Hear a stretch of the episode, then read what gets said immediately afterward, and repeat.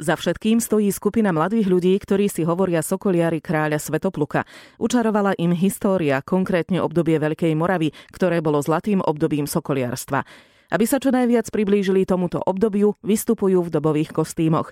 Postupne tu pod Oravským hradom rastie Archeoskanzen, s jeho výstavbou začali v Lani. Podľa Filipa Bielika však najskôr museli začať s upratovaním. Pôvodne tu bolo smetisko, však nelegálne smetisko, skládka, ktorá tu vznikla tak v priebehu posledných 30 rokov a ten pozemok bol dosť takom stave, že nikto sa o ne zaujímal. My sme rok viac menej strávili iba na čistení toho, tých odpadkov a toho, toho neporiadku. Po tom roku už to vyzerá trocha lepšie, ale stále to ešte nie je úplne to, čo by to mohlo byť. V múzeu bežného človeka stihli zatiaľ postaviť jeden prístrešok, čo skoro ale k nemu pribudnú ďalšie. Momentálne vystavujeme ďalší druhý a do budúceho roka by sme ich chceli mať dokopy aspoň nejaké 4. Chceli by sme, aby toto bolo také stredisko, eh, kde človek si môže prísť pozrieť aj tie dobové remeslá, napríklad kováča, hrnčiara, rôzne iné remeslá, ktoré sa vtedy kedysi boli bežnou súčasťou života.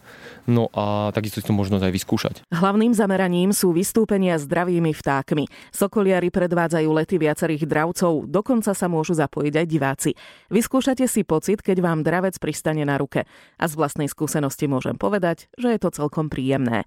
S predstaveniami, ktoré sú okorenené pikoškami zo života dravcov, vystupujú po celom Slovensku. Sokoliar Filip si život bez dravcov už nevie predstaviť. Je to proste pre mňa takým životom, životným štýlom. Už som si na tie dravce zvykol, už sa tak zapojili do môjho života, že inak neviem si ja predstaviť, že by som už s nimi nepracoval. Strašne mi to chýbalo. Nevedel by som si ja predstaviť deň bez toho, aby som nekrmil dravca alebo s ním nelietal. Dĺžka výcviku dravca je individuálna, záleží od jeho povahy aj druhu. Martinovi to trvá v priemere asi 3-4 mesiace. Sokoliarstvo je na takom istom princípe ako lov v prírode, že vlastne ten dravec nikdy nelieta zadarmo, že by proste letel len tak, že na oblohe nechce sa mu, alebo tak ide im si sadnúť a teraz jen polietať. Je to vždy kvôli tomu, alebo chce niečo zjesť. Okrem dravcov sa môžete povoziť v koči po okolí. Mária Žitňáková má síce iba 23 rokov, no opraty drží pevne v rukách a koňom sa venuje od mala. Máme viac koní. Tuto v rámci sokoliarstva plánujeme aj takú, také ukážky sokoliarstva na koňoch a lukostrelbu tiež z koní.